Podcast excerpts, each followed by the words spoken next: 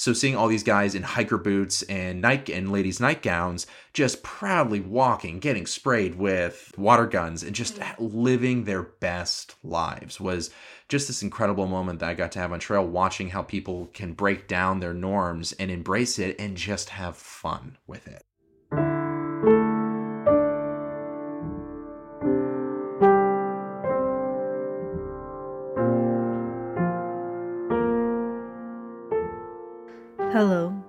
Eden, and this is Keep the Mess Messy Conversations with Messy People, where we have conversations about how we relate to our bodies and go down whatever rabbit holes we find. I started this podcast because I'm a bit obsessed with this topic. I struggle with embodiment myself and wanted to learn about how other people live in and out of their bodies. I figured if I'm interested in these things, chances are that others are also interested. So, welcome, fellow obsessives. In this episode, I speak with my friend, Sonic. I am so glad I got to interview Sonic for this episode. Although we've only met a couple of times, each time has been joyous and full of deep conversation. Sonic talks about hiking the Appalachian Trail, caring for himself and his community, and learning to stop caring about how other people perceive you. And lastly, I want to remind people that just because I have someone on this podcast doesn't mean I agree with them on all matters, or even many. These episodes are not about facts or saying things perfectly. They are people's stories, their experiences, their processing. Connecting and communicating with ourselves and each other is a messy affair, so I ask for a listening ear and some grace. All right, here is my interview with Sonic. I really love the textures, the layer layering. I really wish your your listeners could see you because you're on point for a podcaster in fall looking the way you do. You look fantastic and it makes me very happy. As soon as you opened that door, I went, fuck yeah. you're, you're making me want to bring back Bowtie Fridays, by the way, because on the East Coast, uh, going to a small liberal arts college, which was very preppy, I, I wore, we wore bow ties every Friday. And so continuously, yeah. even when I moved to the West Coast, I always every Friday would wear a bow tie, and yeah. everybody loved it because for most people, Fridays are casual Fridays, right? Mm. So to have mm. someone wear a bow tie and consider that casual, you look different and engages people in conversation. Yeah. They look at you differently. So seeing you here in a bow tie, a well tied bow tie with the layers and textures, I just need a pumpkin spice latte, which I don't really like, but it's the season, I think. So, mm, well, we're just going to talk about fall forever if I don't if I don't intervene with intervene. The, the lining um, of questions why we're here today. Yes, yes, but uh yeah, hello. It's good to have you here. Um and my first question as always is how do you and I know each other? Well, we met actually just over a year ago thinking about this because I had just returned to this town in November of last year after a cross country train ride after completing the Appalachian Trail. Mm. And our dear connector, Hoblet, introduced us. They were a part of my trail family, and they they had arrived back here, I think, a few weeks before I had, because um, I had seen them in Boston, Chicago as it, as we both made our ways off of the trail and back back west, and they said, "You know what? You should meet my friends." um, and on Sunday night, you ho- hosted a dinner at the time. I'm not sure yeah. if you continue to, yes. um, but I was invited to a Sunday dinner where. Hoblet, being the awesome connector they are with people who enjoy good conversation, connected us, introduced me as a trail family member they had met on the trail and so we had dinner, we were all talking, and it clicked. Wouldn't you know? And here we are. Yeah, I I remember it was interesting because the Sunday night dinner is predominantly people that my partner and I know through uh, a church that I used to attend. Um, he still attends, and um, and we do still do that group, even though like a number of us are like in different churches and things like that. Um, and it's just a, wonderful time to hang out, chat with people, have great conversations. And I know Hoblet, I think, was sort of wanting a I mean, Hoblet's had issues with like uh, organized religion, Mm-hmm. and so having someone with them that was not a church person, I think, was deeply comforting Oh, to for them. sure. Yeah. And and I was just glad that you like came because I was like, you know, if I wasn't connected to churches, I'm not sure I would join like people at like a church gathering. So I mean, it's, it's not technically a church gathering, but essentially. And to your point, and Hoblet did describe it that way when they were explaining to me, it's a church group, but also not. It's more people who enjoy good conversation. And after all, we had just gone through this epic journey together, and it was a good way for us to connect. And the one thing that Hoblet prizes, one of the many reasons why I love them, they love connecting people who like to have good conversations. And they prize that significantly in their social network. Yeah. So the they took the bet that we could all meet and get along and wouldn't you know. Yeah, and the you know we've only interacted a couple of times since then, just twice, I think. Yeah, you're absolutely right. It's been it's unreal that a year can go by so quickly. Yeah, because but like each time was just very rich and and wonderful because the the second time we met was mm-hmm. was was in spring, right? It was in spring going to um, see the cherry blossoms. Yes. and it was beautiful and i i enjoyed chatting not not just with you but mostly it was you and me chatting a lot um and then the next time was when because my partner and i joined hoblet on a you know they, they've been doing another trail this year and so we joined for a couple of days um, and but we realized that we had forgotten to bring like the important items with us for Hoblet, and so you and I ended up then driving up to a location where they were at. Trail Magic 2.0. Trail ma- and and we are going to explain what all these things mean um, when we get deeper into the conversation because listeners are going to be like, "What the fuck is all of this? What's a trail family? What's what's trail magic?" Um, totally. Uh, yes, we'll we'll explain these things. But uh, and you and I were just in a car for I don't even know how long we were in the car for. It was not. It was wonderful, whatever it was. It was about a so from where we met them on the trail, it's about an hour and a half from where we are. Okay.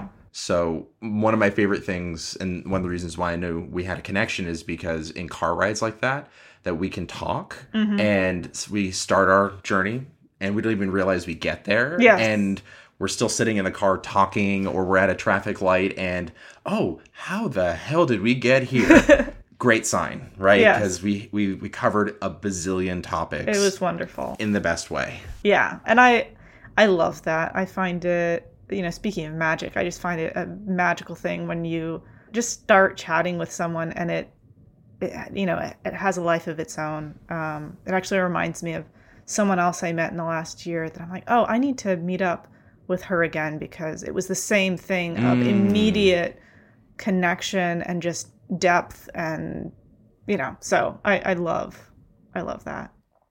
But yeah moving into the second thing yeah i always ask people to introduce themselves. Sure. um so yeah could you do that? What what is important to you for for other people to know? What do you think is the are the most important aspects of who you are Sure. Um, should I say my name as well? oh yeah. Yeah how oh, should how should i because we talked about this briefly in the introductory so or per the warm-up how do we want to introduce me?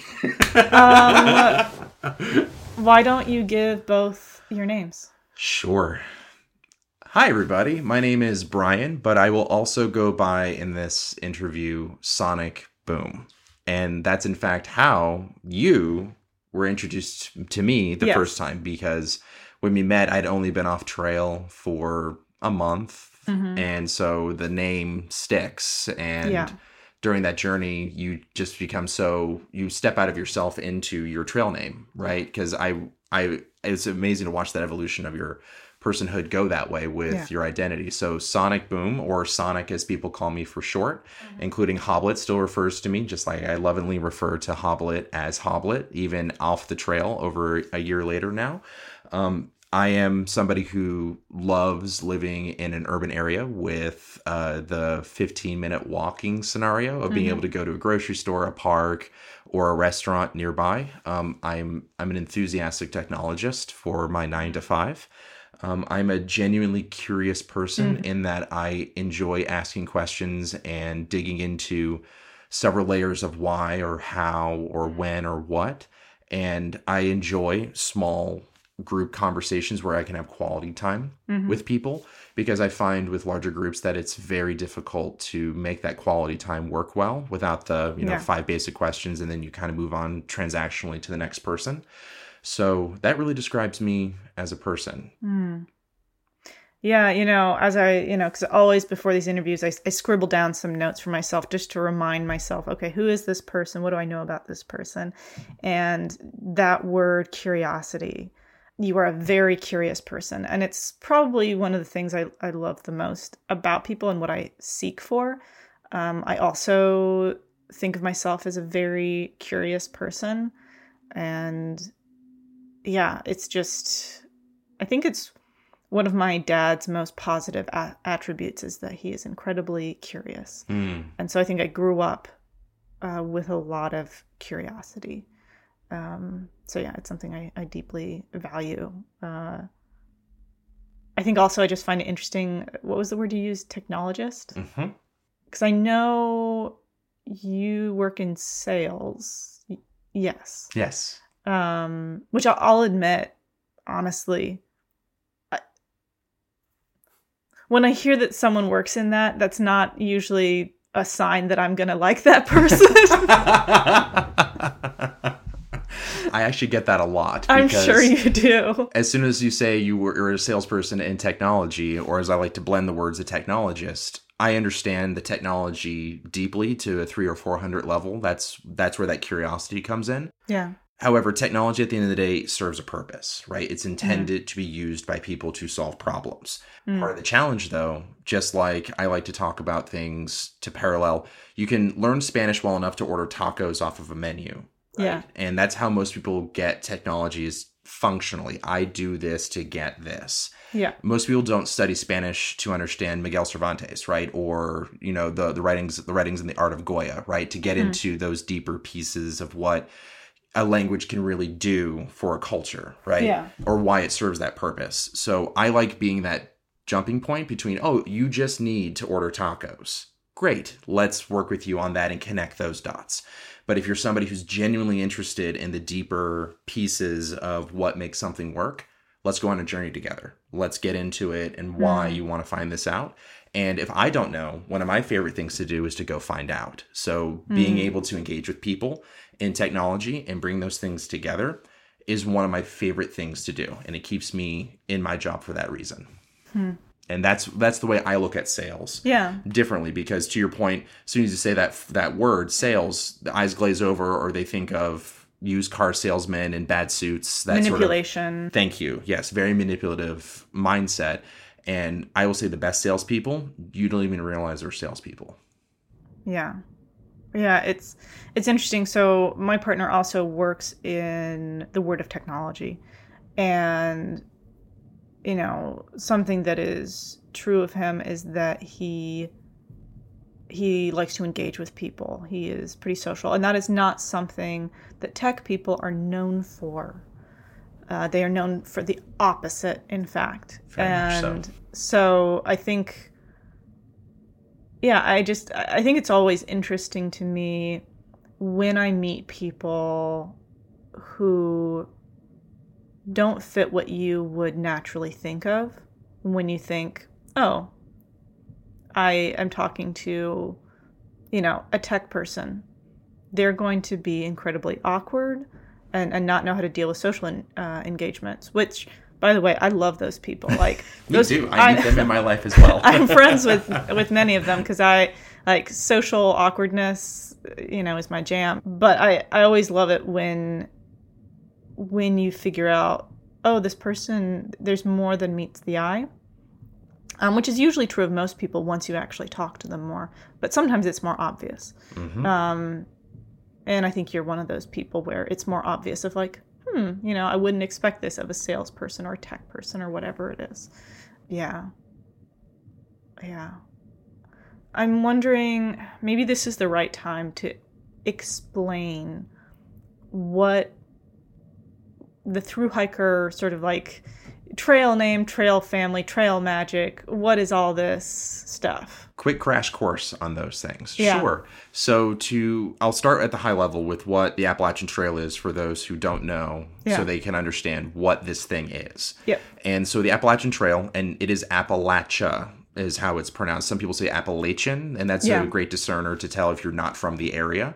So Appalachian Trail is a 2,190 ish mile long trail that snakes from Georgia to Maine on the East Coast. It is the first through hiking trail ever created. So it's the original one created in the 1930s um, off of an idea of a gentleman who uh, went to Harvard, wrote a white paper about connecting communities in rural areas together through a trail. And Congress eventually adopted it and helped fund during the 1930s through the CCC um, a trail that connected these small rural communities from Georgia all the way up to Maine. Okay. And so it is the first trail of its kind, and it's maintained locally by individual chapters, is how it works uh, through an organization called the ATC um, or the Appalachian Trail Club. Uh, yeah, ATC. And they all maintain the trail as a community. And you can, uh, depending on your desire, you can do a through hike, either northbound from Georgia to Maine or Yeah. Nobo, or southbound Sobo from Maine to Georgia. And you can either conduct it as a through hiker, which is somebody who does the entire trail in one fell swoop, or you can do become what's called a section hiker, where over your lifetime you go and complete sections of the trail Yeah. in a planned way, or you can do what we also call a lasher, which is a long ass section hiker for people who kind of are just winging it a little bit and going as long as they want until they decide to stop. And so, what I did last year in 2022 is I left my job rather abruptly. We can get into that a little bit. And I decided to through hike the Appalachian Trail. I had actually been planning for some time to do Okay. an epic through hike because the financial planning, the different pieces behind it, um, I wanted to ensure that I could take the break I wanted Yeah. to go do a through hike because for me, um, I'm now 35. And um, at the time I was 34 in 2022. I, for me, five and O birthdays are the big ones to do reflection, think about things in your life. Hmm. And so I decided I've always wanted to do a through hike because I, I really love hiking. I was a weekend warrior here in the Northwest during the pandemic, where the only time I got outdoors was hiking. Right. And I figured, let's try this. Let's go do this. And so, as you go and you hike um, over maybe becoming a through hiker, you earn a trail name on trail. There's no right or wrong way to earn a trail name. Some people come with trail names, they already kind of have defined themselves with a trail name. Um, but the typical way to do it is to earn one on trail and be given one, usually in your community that you make on trail. People usually either pick up on a trait about you or there's something that you like about the trail and you choose that name like a bird or you know Yeah. a tree or a walking style people pick up little things on you or you pick up things on yourself when you're on trail Yeah. and i received sonic boom to get into my my trail name on day four of the trail in georgia That's early. it is rather early. Um, so I was very lucky and fortunate that what was happening was a unique scenario where, as I'm hiking north in Georgia, there's a gentleman who I recognized pretty quickly. He was hiking southbound. And that's rather strange when everybody's heading north, but you see this guy heading south. So he stopped the first day and we were just chit chatting. He was critiquing my backpack, how I was walking, doing these little things, and just being helpful. Um, and as we got to know each other, because he, I saw him a second day coming southbound, and then a third day, and then a fourth day, we really built a rapport with each other because we would see each other at roughly the same time every morning between 10 and 11 o'clock and and so it became a really interesting recurring experience and i learned through those intermittent meetings of you know five or ten minutes as you're taking Yeah. a break whenever we would meet that he was a through hiker in 2017 or 18 his trail name was light as green and he was hiking southbound and the reason why i kept seeing him and making Yeah. sure i wasn't you know in a time warp somewhere or a I groundhog was Day. very confused Yes. about how you would keep bumping into someone who's southbound. Yes, he was supporting a, uh, a friend who was having a rough go of the 1st couple of days on trail, and so because he had done the trail, he's an enthusiastic hiker. He's based Yeah. in Chicago, can get anywhere. He would uh, support the friend by meeting them on trail, resupply them, make sure they're doing okay, provide support and comfort to this person. And I happened to run into him shortly after every time he would see them. So he would be in the zone of let's help out people Yeah. on trail. And so on the last day, as I got to know him, his trail name is Light as Green. He he said, "Well, this is the last time I'll see you. I'm getting off trail because I've now helped my friend as much as I can. Do you have a trail name?" And I said, "No." There was a brief pause. He looked me up and down and said, "Sonic Boom." I let out a yippee! I got a trail name. Heck yeah! How did you come up with that? and he said, Well, a couple things. One, you are wearing a bright blue shirt. And at the time, I was wearing a very bright blue hiking shirt, like a workout Yeah. shirt. And he said the blue reminded him of Sonic the Hedgehog. And so that's where that comes from. To tie it in, though, uh, Sonic is from a Pacific Northwest city. And I'm also living in that city, and he got to know that about me. So there is that tie in as well. And the boom, though, came from the fact that when we would see each other after day one, we kept saying, Oh, boom, you again. So Sonic, boom. I love that. I love the trail name thing. Um, and I I love it. Um, we'll we'll get more into that. The last there. the last term that I want to ask you about is what is trail magic? Yes. Thank you for bringing that up because you got to provide Trail Magic Yes. yourself, which is pretty cool out Twice here. actually. Twice. Oh, you're right. Yeah. Yes. Yeah. So trail magic is a unique cultural phenomena to through hiking. Um, most through hiking trails have some form of this that when you're out there, you're really truly in the middle of nowhere for several days on end, right? Uh, when you're hiking through the national forests, national parks, up and down these mountains, or whatever Yeah. trail you're doing across the country.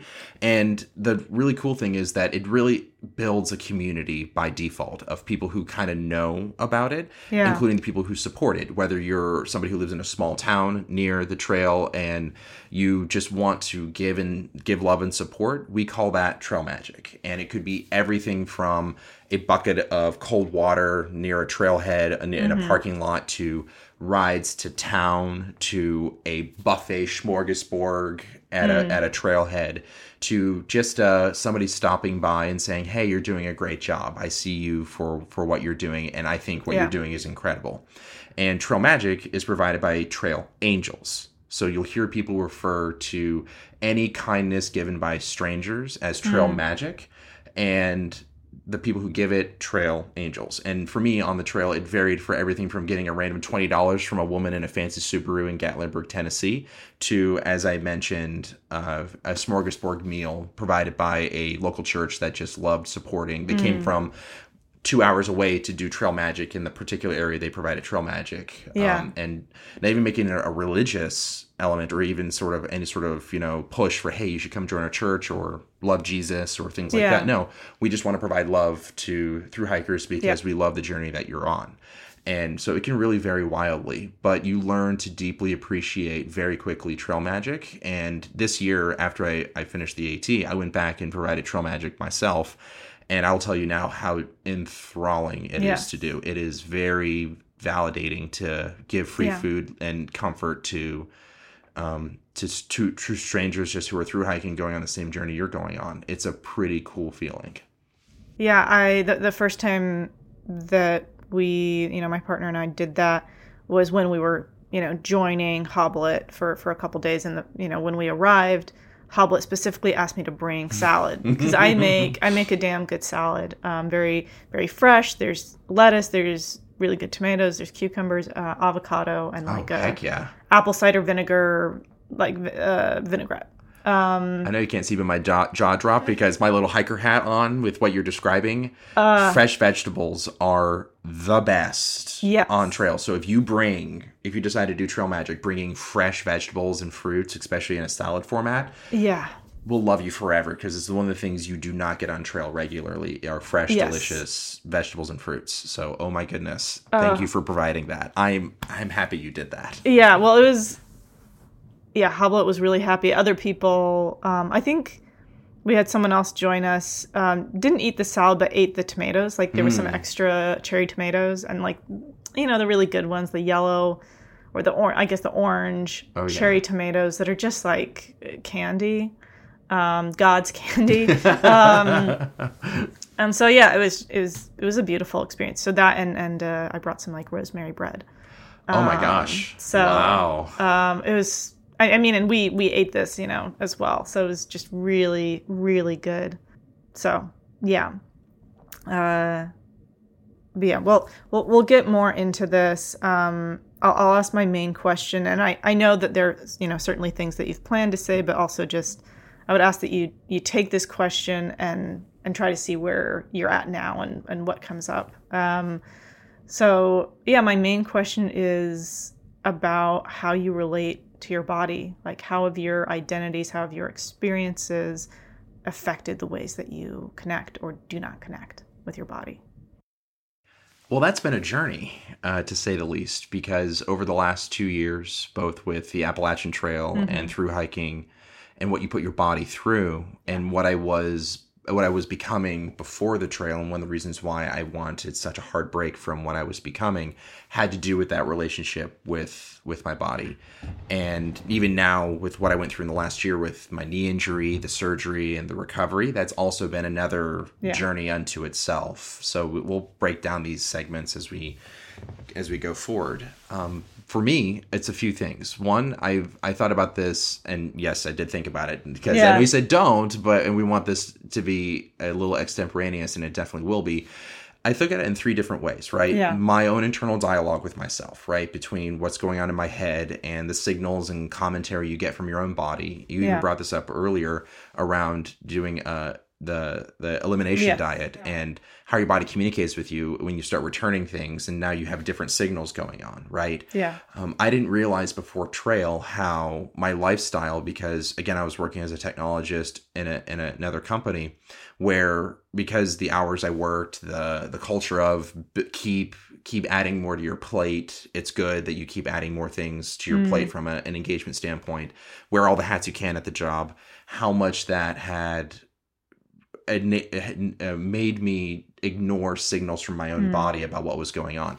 I've always been a hmm. pretty active person, but I also would cope with food. So I had a really interesting relationship with stress eating and sort of ignoring signals other than eat this to feel good hmm. and ignore everything else then weight gain and that whole perspective on on being sedentary in technology and the pandemic and also having a global global reaching job that was all very interesting from a body standpoint because you learn to ignore things pretty rapidly and Yeah. that's one of the things i learned on trail because what the trail does is it strips away all of your norms Yeah. that you have for your day about the structure and the only structure you have is to simply keep walking north and you kind of your body then regulates to the season the time of day that you suddenly start getting different body signals your my mm-hmm. internal dialogue became so much clearer during my time on the trail the way my body communicates with me it tells me how it feels what it wants the signals i get of what like and dislike are my connection Yeah. to it it went from a volume level of about a three or a four to an 11 constantly. And I mm-hmm. think for that, and it's definitely dimmed a little bit because you're not on trail, you're not in the same sort of crisis that, that you're in. Because when you are hiking 20 miles a day, that's that's honestly a, a physical crisis Yes. if you're not doing it every day. But once your body gets used to it, the signals soften a little. Yeah. And so that's one of the things I learned on trail. One of my grateful things for my time is that I didn't realize how much I had been muted, muting my internal communication with mm, myself mm-hmm. from just how I was living my life and coping with stress and what I was doing with my life at the time. yeah. And so that's been one of the most powerful things out of trails. My internal dialogue is completely transformed in the best way because my internal mm. mechanisms that allow me to communicate with my body and how I feel things has transformed and it's stayed. It's muted a little bit, like I said, because I'm not in crisis Yeah. so much anymore. But the communication is lockstep, way more than it used to be. Yeah. So that's the first internal part of how I, I take your question. The second part is how I think people perceive me, right? Uh, because I am a I, I'm a generally speaking masculine presenting male, and most people look at me not really as a threat so much because I don't think I'm, am a very imposing person from a build standpoint, but I'm just taken as an average bloke, a dude, a guy. They Yeah. just kind of see me a, as I am. And it's interesting too, being a gay guy on top of that, that Yeah. the one thing we do, especially in our community, is we do prize the way people, men, other men look and how we are looked at by other men. There's a Right. lot of thinking about that. A lot of default and a lot of automatic judging, right? Because I've been on the apps, and even though I'm now in a very happy monogamous relationship, it uh, we've all gone through app cycles right in our 20s and our 30s and what we think we should look like what looks good to us and how we're perceived by others and that's been an interesting conversation too because again tying it back to my experience on the trail i started the trail weighing 250 pounds. I was there was a lot of a lot of sonic to go around.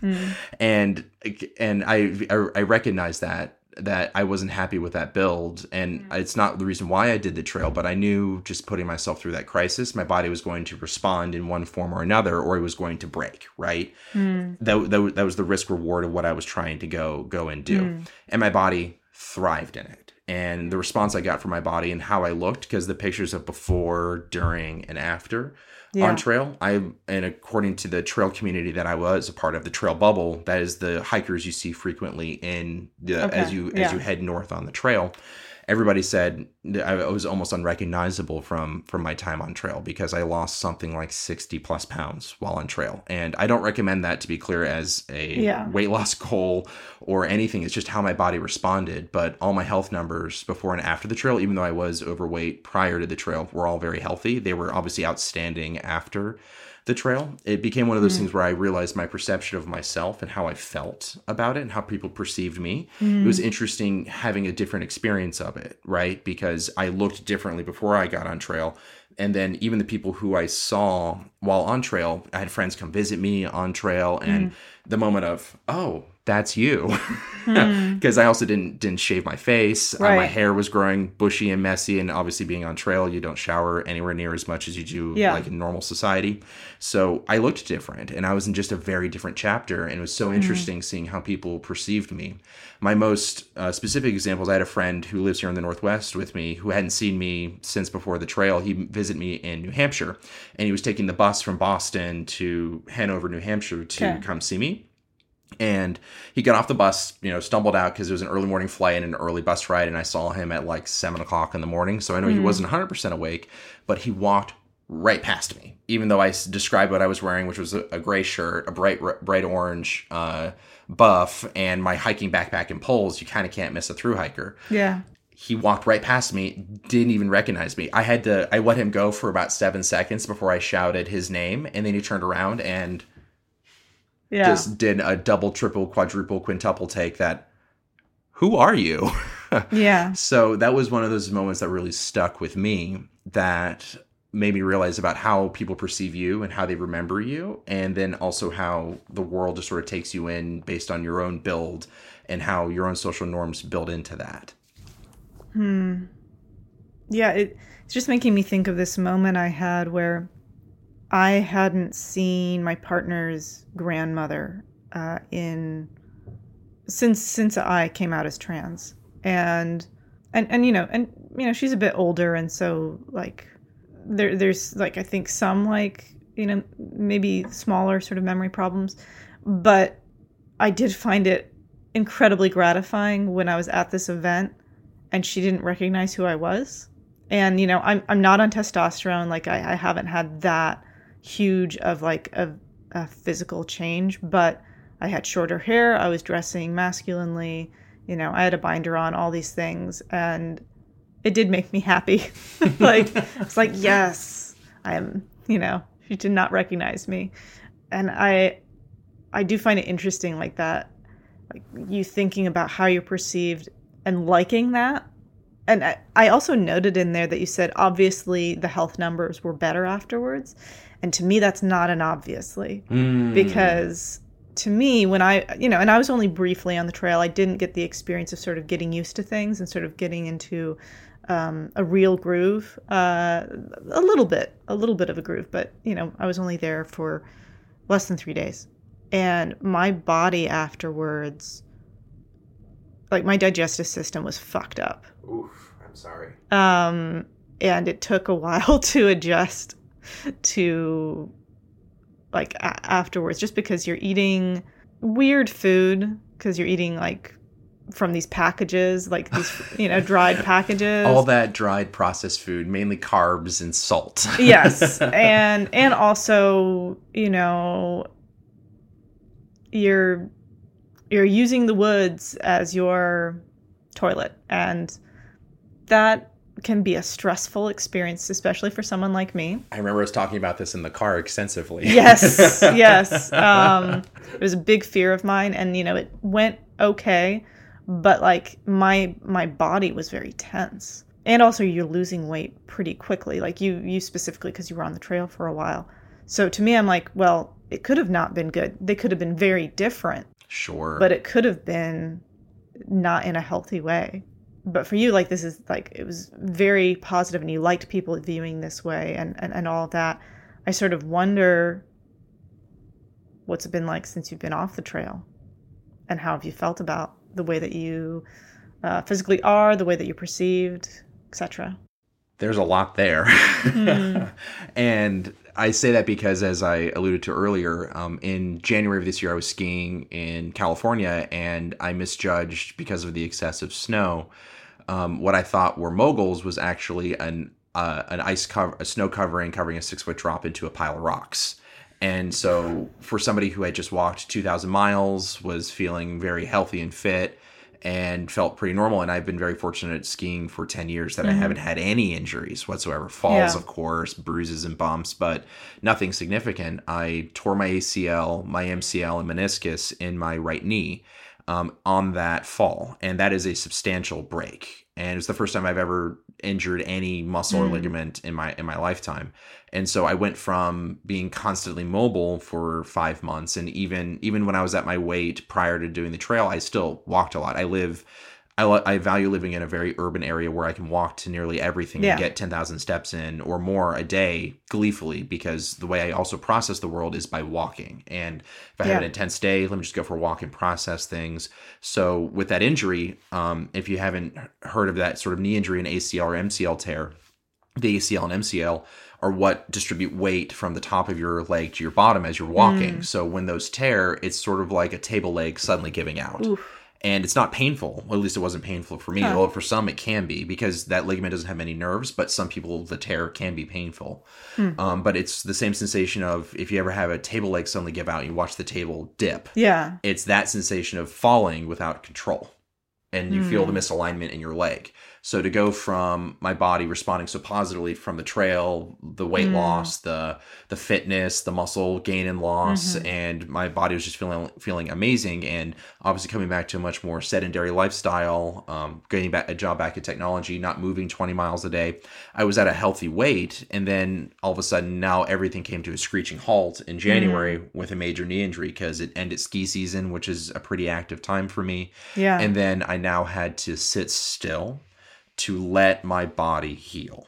And mm. so learning how and I never thought at I'm 35 going on 36 soon.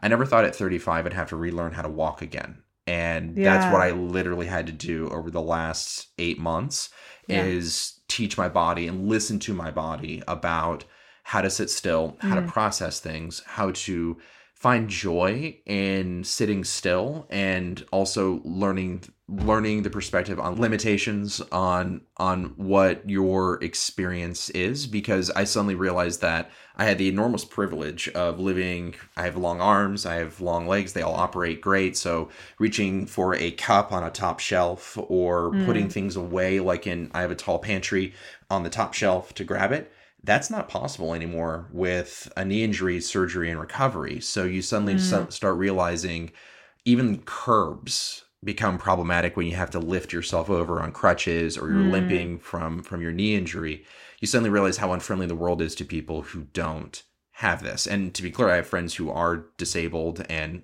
you know wheelchairs or mm-hmm. or have other limitations where they have to get around through alternative means yeah and so i i empathized with them and and would be reasonable with with how how to accommodate you don't it but when you truly experience yeah. it it takes it to that next level of oh this world is not very friendly to people who aren't built a certain way.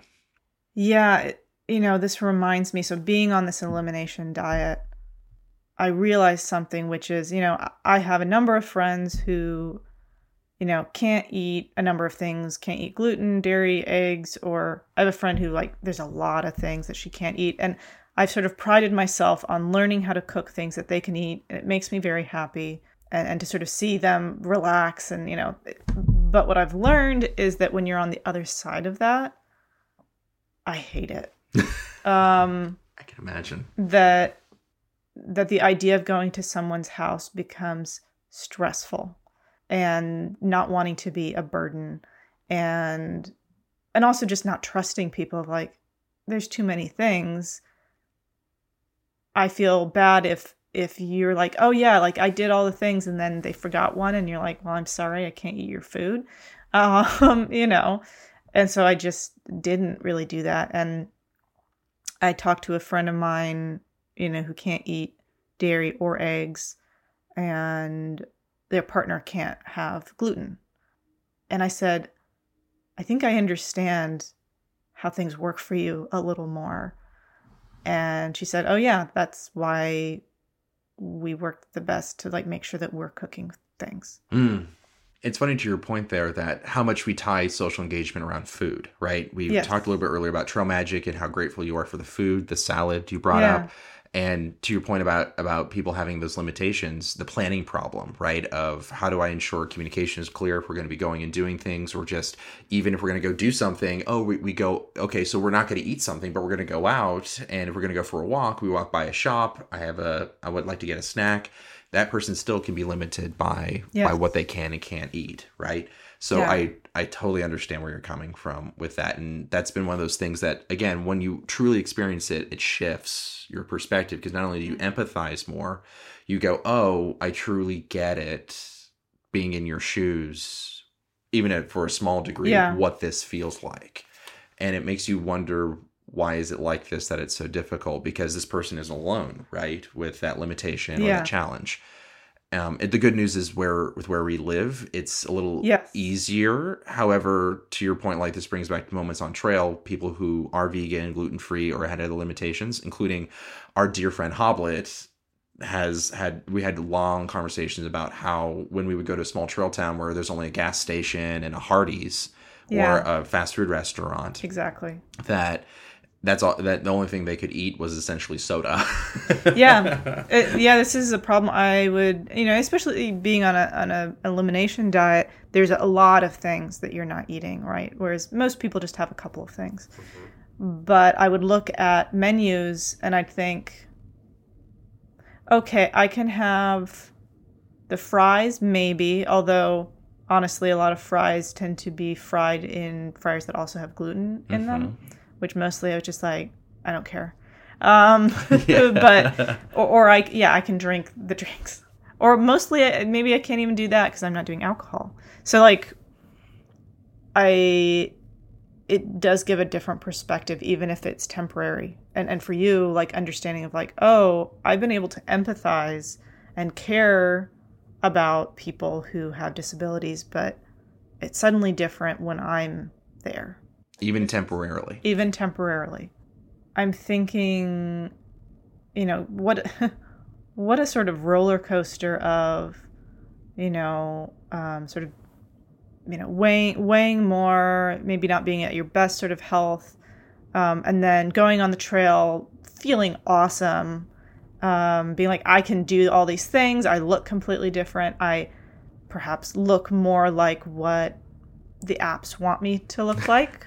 or how I want to be perceived, which is that How I- third third Yes. perception point of how do I? It's something I didn't I took for granted in the sense of people just knew no I'm masculine, generally masculine presenting, but not threatening. I'm not overly fit, but at the same time I've my clothes fit well enough, but I I just sort of fit a general. I feel like I fit into a normal cat a relatively normal category there, hmm. but going from the transformation of being techie chubby dude to fit hiking machine back down to where I'm in a more normal space even after the injury. It's just been interesting because mm. of the level of communication in my body and where it's comfortable, right? Mm. And as I've aged too, the body also tells you more about what it is comfortable with, right? I I hit more natural limits, for example, around how much food I can intake mm. or, you know, if I eat this, the consequence of you mentioned because I do have a mild gluten intolerance that I can have a beer I can have a sandwich. I can't have both at the same time. Hmm. so I know what that limitation is because the bloating, the tiredness, what comes out the other end is very unpleasant. Yep. So it's more about learning what those uh, levels are. And then at the same time, like I said, when it comes to how you engage with people, it's so interesting coming back to society about how, because when you go on the trail, you truly are breaking from your social norms, your community, and you're building something new and wildly different because the trail Yeah. is rather insulated to what it is.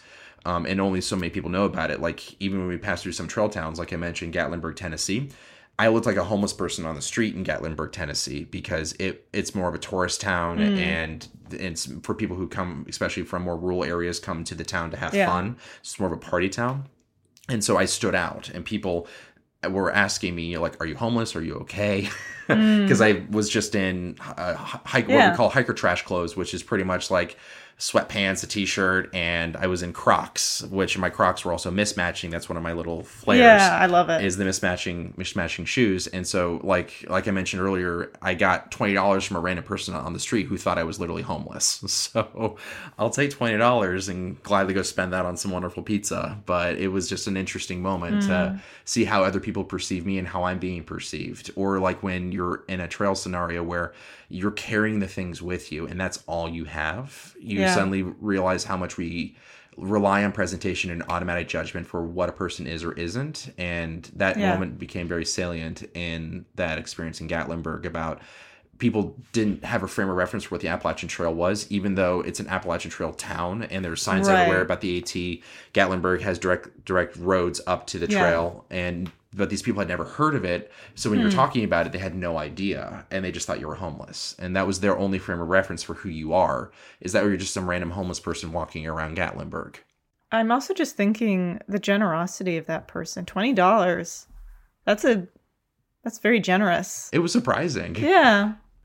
Bless them. Like that's you know, that's very kind. Um so yeah, yeah, that I just find that really interesting. Hmm. Yeah, the the way we are perceived is a huge thing. I think about the way that I'm perceived far too much.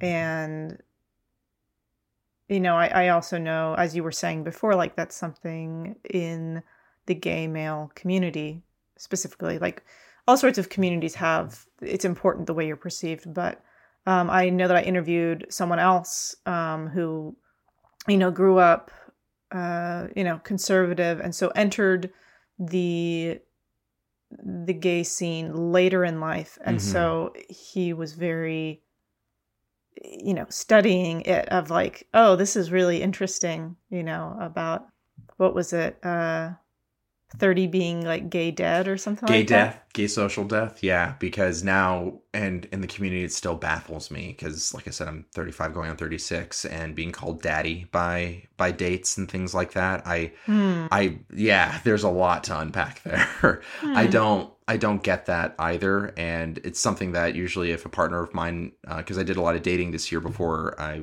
i i, I met met my current boyfriend and it was very Yeah. interesting seeing guys who were and there is also sometimes a bit of an age gap mindset that some some people do actively Yeah. search for older men and it's funny to say 10 years and if you think about it, it can be an age gap it's also a generational mindset gap too Mm. especially between millennials and you know gen z for example about Yeah. what some of the references we make and some of the some of the guys i dated definitely wanted a dad esque somebody in that role of somebody who has a sense of poise, purpose, and presentation about themselves that they Mm. go and they know what they want, right? And Yeah. for that confidence is something that is really interesting to me that I see a lot in the gay community that how you look Hmm. and how you present that's an ele- element of confidence it's also sort of like cheap trading trading cards that oh if you're pretty and fit then we know you meet this this level but Hmm. then does personality matter does does Mm. connection matter does the transaction of why we're meeting even matter right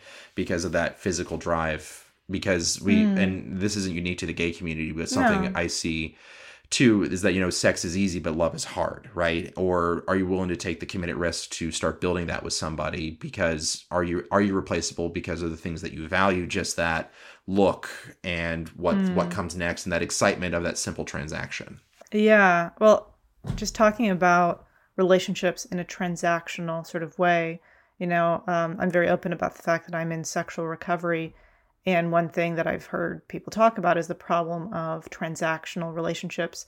And that doesn't just mean the obvious cases of um, of sex work, of like either Oh, sure. you know being involved in sex work yourself or looking for sex workers, um, but just emotional, sexual, you know, sexually transactive hmm relationships and and that is a common thing i think there are some ways that it might be like really obvious in the gay male community but even with what you're saying about the age gap thing like we've known that that's been a common thing between uh, in straight relationships for a while you know um, Older men, younger women. older men, younger women. Sometimes the opposite, but usually Absolutely. usually that's the way that it, it goes. And I don't know, it, obviously like it makes me uncomfortable like when I hear about it cuz I'm like, "Ugh," but I also know there is this thing that happens when you're like, "Oh, I want to be like this person." Or and I've had this time of of deep confusion of, "Wait a minute. Am I sexually attracted to this person or do I just want to be like this person. Oh yeah, totally. And I I've had that especially with I guess with men and women, but a lot of times with men where I've recognized more and more of like, you know, because before I was uh recognized that I was trans especially of like, oh wait a minute. I think that a lot of those times when I thought that I was attracted to someone, which there might have been some amount of that, I think actually mostly I just wanted to be like that person. and I identify with that as how I figured out my own gay process. How I figured Mm. out that I am attracted to to to men is I I remember in second grade that I liked this kid in my class and I just felt different about about him. Hmm. And that was the one delineation I was trying to figure out. Do I like him like I'm supposed to like girls or do hmm. I fancy him because I want to be like him? Hmm. and I couldn't tell for some time about what the differences were then but as you rapidly start maturing you at least for me my experience was I went oh no I not only fancy that I want to be like them I want to be with them and be Yeah. seen as no as a normal engage a normal romantic engagement with Yeah. somebody of the same sex and that was a really interesting Hmm. evolutionary period for me uh, just as I grew and understood myself because there were and this is the one thing I've learned too on the trail is being that model right that Mm. I am a fully realized person I am normal as a Mm. as a gay man and that as I present myself either at the beginning of the trail 250 pounds chubby techie sonic versus the the trail the hiking machine that I became at the, in the middle end of it and then as I transitioned off the trail and even through the injury the sonic that that I am that these things can all be true Mm. the entire time, right? Because one of the things I learned on trail, and and and I know that uh, can confirm this just through some of the stories and anecdotes we sh- we shared, is I became a bit of a trail celebrity, and what that is is that your trail name you become a known entity within your social trail bubble. Just as a person to get to know, to talk to, or somebody who gets known for something. And I mm. became known as somebody who you can hike with, who you can talk to. Right. And because one of the games I would play with anybody I, I hiked with is a game called 20 Questions. And I'm sure you've, everybody's heard of a version of this, or if they haven't, you've probably played it without realizing it. You start by just an A B back and forth. You ask one question, I ask one question. And even it's a bit of a misnomer to call it 20 questions, or at least the way I play it is because I would usually start off with a basic question of if we're going to, if you're in your hometown or your favorite town, what is your favorite coffee shop or tea shop, and what do you like to drink?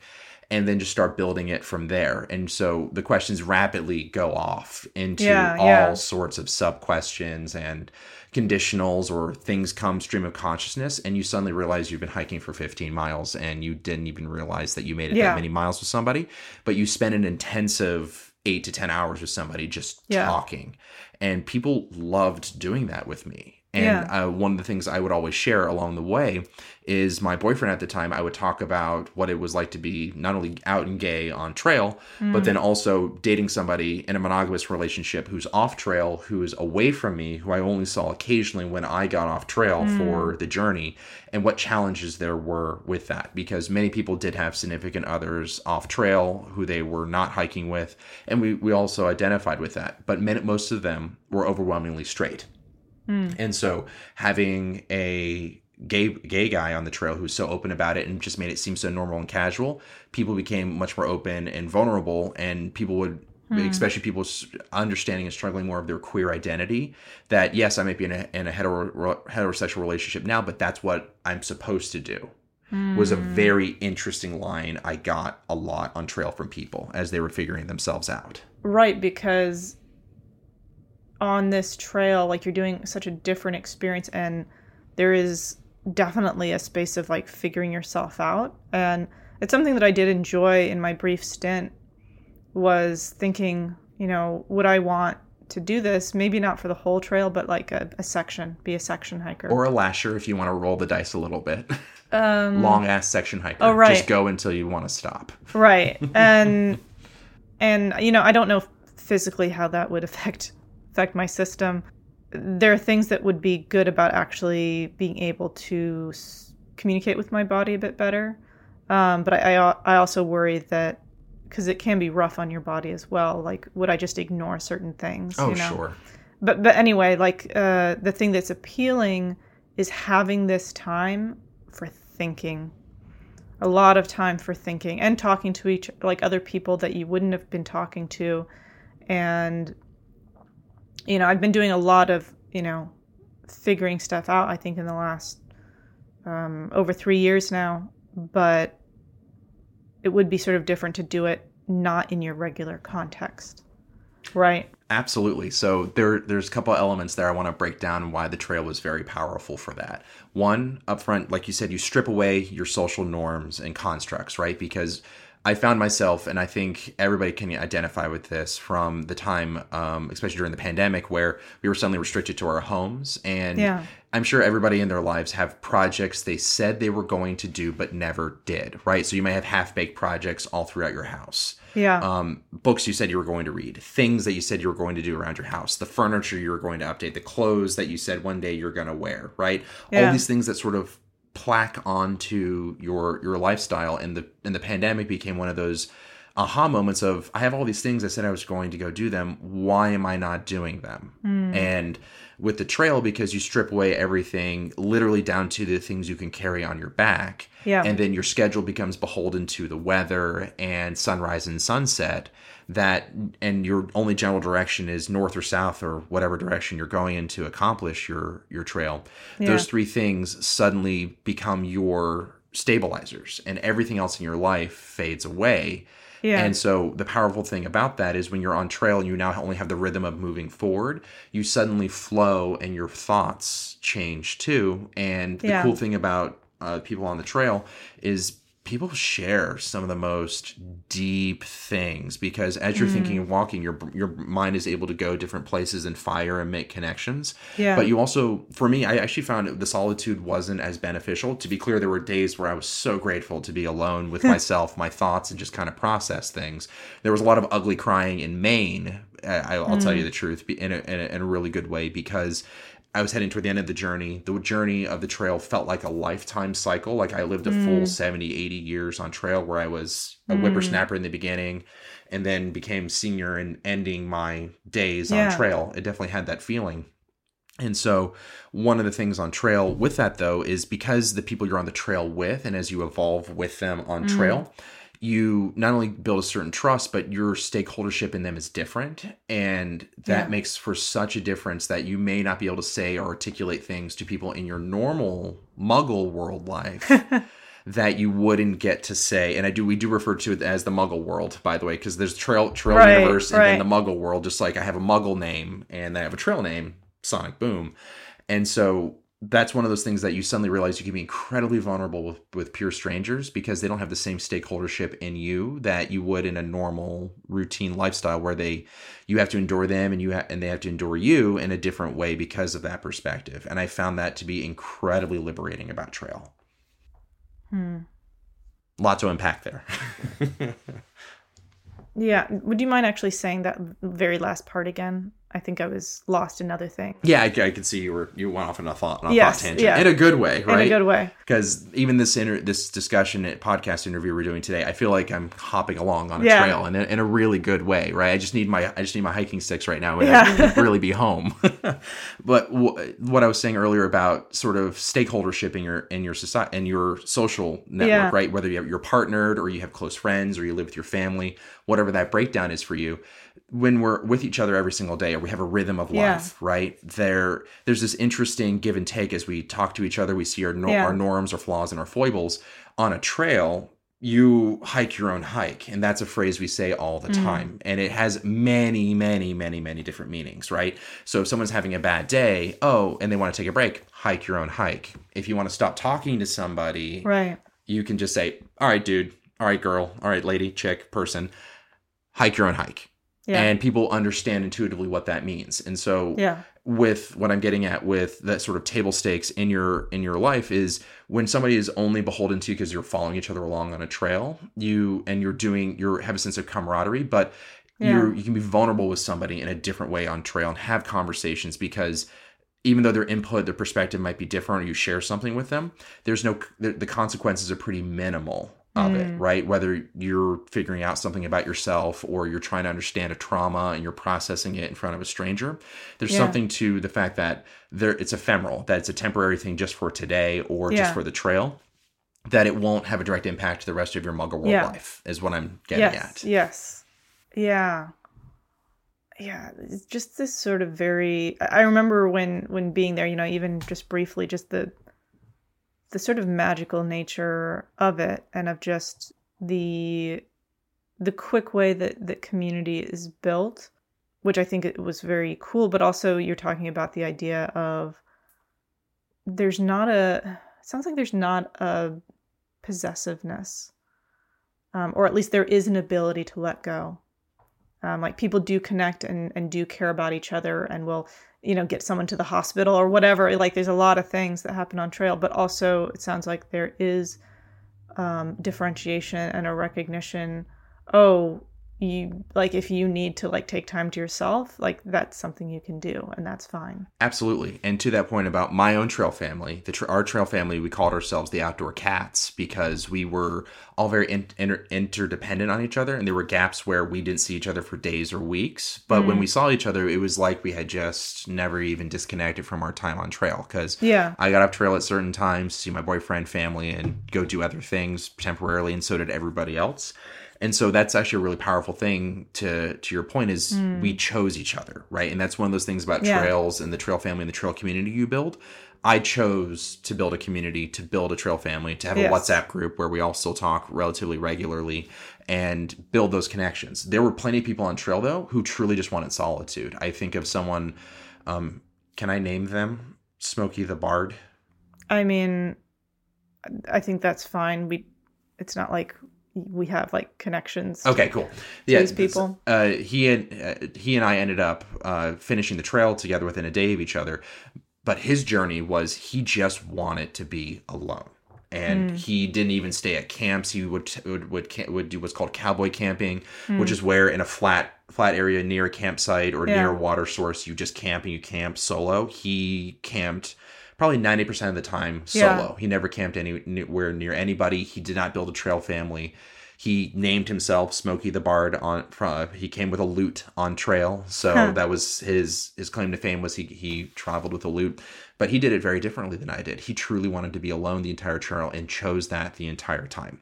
Yeah. Other than at the end where he and I connected because we ended up going through Maine for about six days together and we just talked and talked and talked and talked. And it was, you, you could tell that was a different chapter where, where we sort of needed each other at the time because I, my trail family had already finished the trail. I was behind by a couple days because I mentioned earlier I stayed in Hanover, New Hampshire for a couple days to eat food because I had lost so much weight and I was just in a bad spot. So I didn't finish the trail with them, but I finished with him. Right. But we Mm. all kind of knew each other in the same social circles from the time on trail Yeah. But we Yeah. chose that that's the thing is that you choose that level of engagement on trail and that's one of the things i've taken to off trail is you have to keep choosing that Mm. continuously or if you don't choose to do it anymore okay what is that new paradigm for you and how do you articulate that to your community Yeah. Uh, you just mentioned the fact that you, you needed to, to pause to eat food because you weren't doing well. Can you talk more about that learning to read your body and understand your body? Because it sounds like that's been this continuous thread, you know, certainly on the trail and now like off the trail and like with the injury and with like gluten intolerance and all that stuff. Yeah. Sure. Could you talk about that? and in context too since the trail um, one of the things i did for myself as a part of re- reintegrating with society is i got in contact with a nutritionist who specializes in what's called intuitive eating which is a framework to help you understand why you eat the certain things that you do why you Mm. cope a certain way and figure out what your priorities are when it comes to food and and Yeah. those decisions because when you're on trail you can eat whatever the hell you want it doesn't at least for me it didn't matter because my metabolism went from you know sed- sedentary lifestyles working Yeah. working a computer job every day to hiking 20 plus miles a day in a pretty short order and because i was burning so many calories my Yeah. my metabolism went up to I was eating five, six thousand calories a day, and I was able, and I was eating that every single day. Didn't matter. I lost weight. Um, and what happened in Hanover, New Hampshire, in particular, is we had just gotten through as a trail family Vermont, and Vermont, what for us was, and we call it on trail Vermud because it is just a muddy morass of a state that you're hiking through. Um, it starts off nice because you parallel the Long Trail, which is uh, the actually the first through hiking trail, even before the Appalachian Trail. It's it just covers the entire state of Vermont from the Canadian border to Massachusetts. And so you start off, you know, well enough. Massachusetts was cool, great. We got through it. Now we're in Vermont, and then it turns into a muddy morass, and then you're going through mud piles and swamps, up five, six thousand feet to the top of a mountain, back Yeah. down again, and it's very tough. The hard part about New England summers, especially in the interior, it's very humid. So Okay. you are sweating everything out. I mean, there is no sauna that Right. beats to Vermont's humid summers and how much you're just going to let it all out. And so I started feeling toward the end of it that something wasn't right that i'd be able to move forward but i would get exhausted faster i would get achy in certain ways and the other scary thing is i i had bought pants that were four times smaller four pant sizes smaller by this point for Mhm. hiking on the trail they weren't fitting well anymore and i went that's not good so Which way? i'm sorry Meaning they they were too loose on you? yeah too loose as in i had Yeah. continuously lost weight that even now my extra small pants were not fitting anymore and it didn't matter what i was eating even though i was eating a lot of food both on and off trail Yeah. drinking a lot of water nothing was functioning it didn't feel like it was functioning right just it's sort of like if you wake up in the morning you, you, i call it the pre-sick period you know when you know you're getting sick with either a cold the flu strep Yeah. throat or something like that you know something is coming it's that sensation times mm. 10 when you're going through such extreme physical exertion right Yeah. and so I've I got off trail in Hanover, New Hampshire, and I stayed at a hostel near Hanover. Actually, it was on the Vermont side, but still Ha- New Hampshire. And it and all I did was sit there and eat food. I ate food every thirty minutes. It was like a Subway sandwich or a, a, a mm. sub sandwich and a Coke every thirty minutes. Just eating food, just Wow. because my body was craving calories and not moving. And so, because when I got when I by that point I was in the low 170s, 160s uh, weight wise, and my body just did not feel right. Nothing worked. Everything just felt out of Mm. whack. Mm. And so I, I'm glad I took the weekend to stuff myself silly in Hanover, New Hampshire, not only through sub sandwiches and Coca Cola, but mm. just doing a grand food tour of the town because it's a college town. Yeah. And so they've got lots of restaurant options. And like I said, fortunately, my friend came to visit me and Yeah. gave me the trail magic that I desperately needed by feeding me. He even still makes jokes to me today that when I sit in front of him and eat, that he goes back to how fast I ate all the oh. food in front of him because I was just vacuuming everything up because of how badly I just needed caloric intake. Wow. And and and then you did not feel bad afterwards. Like No. it wasn't like you were overeating or like no, no, it was the, I, my body just needed the break. My body needed a three day period where I just sat and ate, and wow. that balanced a lot of things out. And I mean, the fortunate thing too about the trail, once you get into New Hampshire, what comes next is what some of the most difficult parts of the trail, where you're not slapping out 20 mile days anymore. You're slapping out 10, 11 mile days, 12 mile days. That's the White Mountains of New Hampshire, which is a very gorgeous area, but it's hmm. extremely rugged. And then Maine is just, there is no high mileage days in Maine. You're doing Yeah. 10, 15 Just pretty miles. chill. Yes. And you're, well, it's not chill because it's difficult. Oh, sorry. It's, yeah. it's low mileage days. It's very rewarding, but you're not going very far very fast because of Yeah. how rugged the terrain is. And that's all good because if you suddenly realize that it's not really about the mileage anymore, it's about the journey and enjoying it. Hmm. And so the low mileage days also become the best days on trail. Because for me, the most memorable days on times on trail were the Shenandoah, which is 110 miles in Virginia, and it's very easy going on the trail. But you're stopping every 10 miles because there is what's called a wayside, and a wayside is just a convenient shop that serves food um, Yeah. every 10 miles on the trail. So you're stopping and eating every 10 miles, and it's fabulous. And I was doing that with my sister, who had never done through hike before either, and so she and I hiked the the Shenandoah for, for every 10 miles and we Yeah. would stop because she would hit her wall pretty quickly you know not ramping up to the same level i was but it became so memorable because we were going so slow yeah. which is also part of the reason why like the white mountains of new hampshire and maine are so memorable to most people it's Yeah. because you're low mileage tough days and you're just getting your butt kicked and you feel so good about it Mm. Yeah, you know, it's interesting. You mentioned Shenandoah.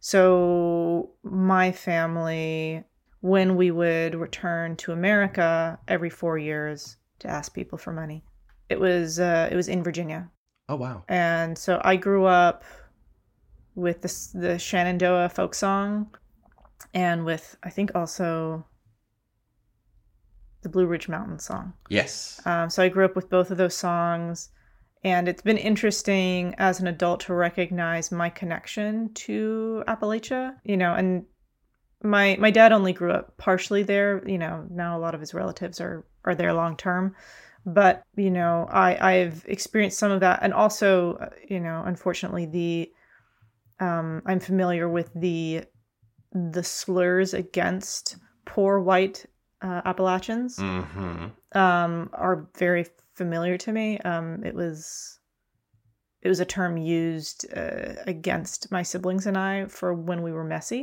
oh wow and I didn't realize that until I was an adult. Of like, Mm. oh, that's what that is this is a, a class slur yeah that's being used. Mhm. Um, so yeah, it wasn't until the last few years that I was like, oh, like this is a thing, and like these are the people that that voted for uh, Trump and that are often made fun of and sort of hated, especially by people on the left. Um, and I, you know, I Trump is a whole thing, but like it's actually just been very interesting to sort of recognize some of that. And I remember the interview I did with uh, with Daniel mm-hmm. talks about like white Appalachia and Oh, like yeah. about Appalachia. Um, anyway, so I just I just found that interesting, but I really love the song Shenandoah. Um, Mhm. It's a beautiful song. Um, so yeah, it just brings me back back to that. Let's see. uh, like I said, I have a couple things I wanted to to sort of check in with. Uh, One was I guess what was the experience like to be, I guess, sort of th- this. I'm not sure if the word confident is right, but like a confident gay man who was interacting with these people who were trying to figure out their. que- Yeah, what what was that journey like? Uh, and obviously, you know, the the way you were raised, I feel like has some to do with that, like the way that you interacted with that growing up. For sure. Uh, a couple things to break down there, and I'm sure we'll go in a bunch of different Yeah. directions in a good way on this. One, uh, the re- where my confidence came from came from just the sort of realization as I've aged that we only have so much time on this planet Mm. to to live, right? And one of the things that you I've learned as I've aged is that uh, you don't it, stop performing for people how they think you should act and act how Mm. you want to be Yeah. and even if that's messy and even if that's something you're still figuring out uh, we're all learning to be be versions of ourselves and that's a gradual evolution over time and that's something i learned actually during the pandemic and also again in my Mm. previous work where again the culture at the, the job was take on all the hats you can because Yeah. that's the healthy thing you should be doing Right. and I think a lot of people are in jobs like this where there's that anxiety that if I'm not doing more than what I should be doing, or if I'm not checking that email at nine o'clock at night, or if I'm not fidgeting with my phone and not responsive enough, Yeah. because we all like to think of our jobs as important. However, I quick reality check, most of us are not in healthcare, most of us are not in the emergent services like ambulances or emergency rooms or the military or police or Mm. fire services. Most of our jobs are not that important. And so that's one of those realizations I came to about my previous job is yes, you want to be productive. Yes, you want to be part of that community. Yes, you want to make the company Mm. money. You want it to be successful. You also have to make time for yourself, right? And I promise I'm getting there on, on the on the queer thing, on on being confident as a gay man, because when you find that you are other in a certain way, there there's always the, I, I found for myself that you want to accommodate other people's discomfort mm-hmm. with who you are, with how you how people perceive you, because the one thing we also deal now, and I have to blame technology for this, is we have so much information being fire hosed at us all the time. Mm. We default to our base assumptions because it's easier to do that, or my trusted person over here has said X, Y, and Z about this. Therefore, that must be the case. And then I make a quick snap judgment because I don't know how to interpret things otherwise.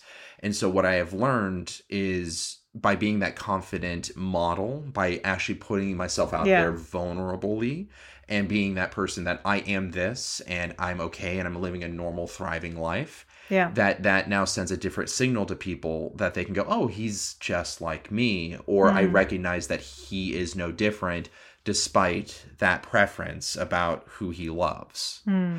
and that became one of those things I was very sure I was going to walk into on trail because I also saw this with some people, even in my own trail family, um, where they would have bad experiences in town because they they looked vulnerable and people would say things to them, Mm. or they weren't confident about the certain things that they were doing. Oh, and so the one thing I learned about myself is that if I present that confidence, it allows other people to strive to be confident too Mm. or at least try it out for themselves, right? That you can be like this too.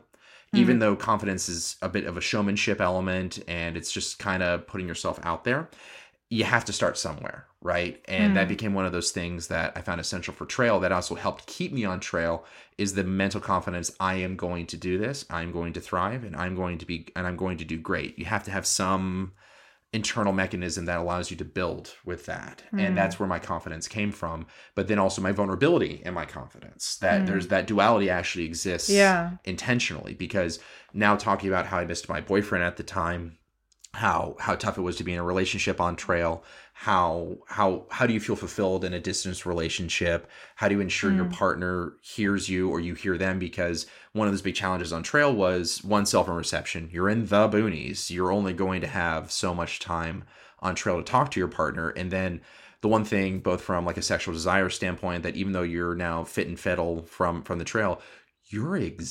exhausted exhausted and for me personally although there were some people striving to do sexual relations on trail i had no interest in it for a variety of reasons including the fact that not only are you exhausted your body is smelly and nasty and you know you're not Mm. showering for a few days on end so cleanliness is a big thing for me there was just no interest in it other than me saying out loud that i am a gay man and i have a boyfriend off trail and we are Mm. trying to make this work remotely Yeah. and dealing with those challenges of it Yeah. Yeah. I'm something I just found interesting in there. You were saying, you know, wanting people to sort of be like, oh, like this guy's like me, like it's not, this is okay. And I, I'm just thinking about the, the sort of divide that I think it's just sort of there in the queer community and in the queer community and how it deals with quote unquote, um, I don't know if mainstream, but like the the non queer community, um, is those who. Okay, this is kind of a big thing. So, Ober- Obergefell, right? Mm-hmm. um, like a, a big thing about the Supreme Court decision to be like, gay people can be married, woo, is that there was a lot of trouble from people being like, well, yeah, be- the reason we won that is because of mainstream queer people or mainstream gay men, let's say specifically, of like, they they look and act like uh, straight people, and what about the people who are not? like that Yeah. who are not conforming um and yeah because I, I was sort of feeling some of that of like the the idea of needing to look mainstream needing to look quote unquote normal and how how you interact with that. Like is that a space that you're comfortable in? That's where you want to be? Or like do you have tension with that? Yeah where where are you at with that? That's a lot to unpack and could probably be its own episode Yeah. in a good way. That said, um, as I've mentioned earlier, the one thing I've learned is, again, through the, the mechanism of confidence that, and again, realizing as I've aged that we all don't have as much time as we realize to look for and get other people's approval for how we want to present ourselves, right? yeah So, uh, one of the reasons why I live where I live is because there is a general cultural assumption out here in the Northwest that people are going to be strange and unusual and queer, and that there is a general embracing of Mhm. that. And that's just built into the zeitgeist or the culture of the Northwest. And one of the reasons why I deeply love living here is because there is a general assumption you are going to be a little different, or Yeah. Don't be surprised if someone is different yeah and there is that embracing because I'm very fortunate that I'm able to travel a lot and go to other other cities, including like New York, for example, which there's everything and everywhere in Yeah. in New York, but it's different, right? Whereas out here, people can experiment a little bit differently, they can present a bit differently. Mm-hmm. It's one of the reasons why I live out here. Is because I love being able to see someone walk down the street who you wouldn't normally see wearing a pink tutu, rocking the shit out of a pink tutu. yeah And that's one of those things that I learned to your question and to your point is if I want to go do that, just rock it. And you would be surprised how that visibility and that presentation can suddenly make people uh, suddenly reorient or challenge their thinking in a Mhm. very gentle way, but also abruptly too yeah that that person's living their best life and is making the decisions for themselves and that's how they want to present themselves i live for that it's one of the many reasons why i live out here Yeah. Yeah. Because I, I know that you you have talked about like in in queer spaces specifically enjoying some of that gender bending. yeah enthralled by it in fact pushing those buttons as i like to say because i may not want to do that but i certainly love when i when other people are able to do it around me and be themselves. And it's casual right? And, or even if it's subversive it's exciting that it can be a subversive thing that here is a space that we're both occupying where i can present as a generally looking straight dude but you can be over there in a pink tutu and we're both just having a cocktail. Hmm. and how wonderful that can be. This reminds me of on I believe it was on the AT that you talked about a certain clothing experience. could you talk about that? sorry quick pause which one is this one because there were several that had, come- have jumped Well- to mind that i shared with you Uh why don't you tell me some of them and I'll I'll see. But I'm I I now that there's more than one. I remember now. This was Trail Days. Okay. If, if you was this the story about men wearing nightgowns? Yes, Yes, yeah. there we go. Okay, great. Thank you.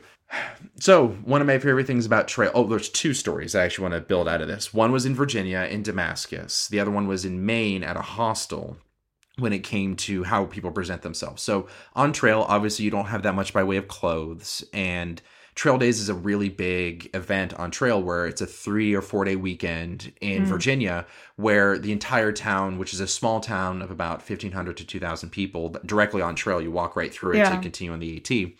they pretty much shut down the tra- to the town and it becomes a giant hippie fest for all the hikers who are hiking the trail and so it's a giant carnival festival event where just all the hikers who are on trail gather in damascus virginia for the celebration of the trail and trail Yeah. life and one of the interesting things that I saw last year that was so much fun and deeply liberating was um, you could camp in town. So they had a bunch of campsites, and Yeah. there are a bunch of services provided both by the town and by churches and other organizations that want to support through hikers. And one of those important things we're always doing on trail is laundry.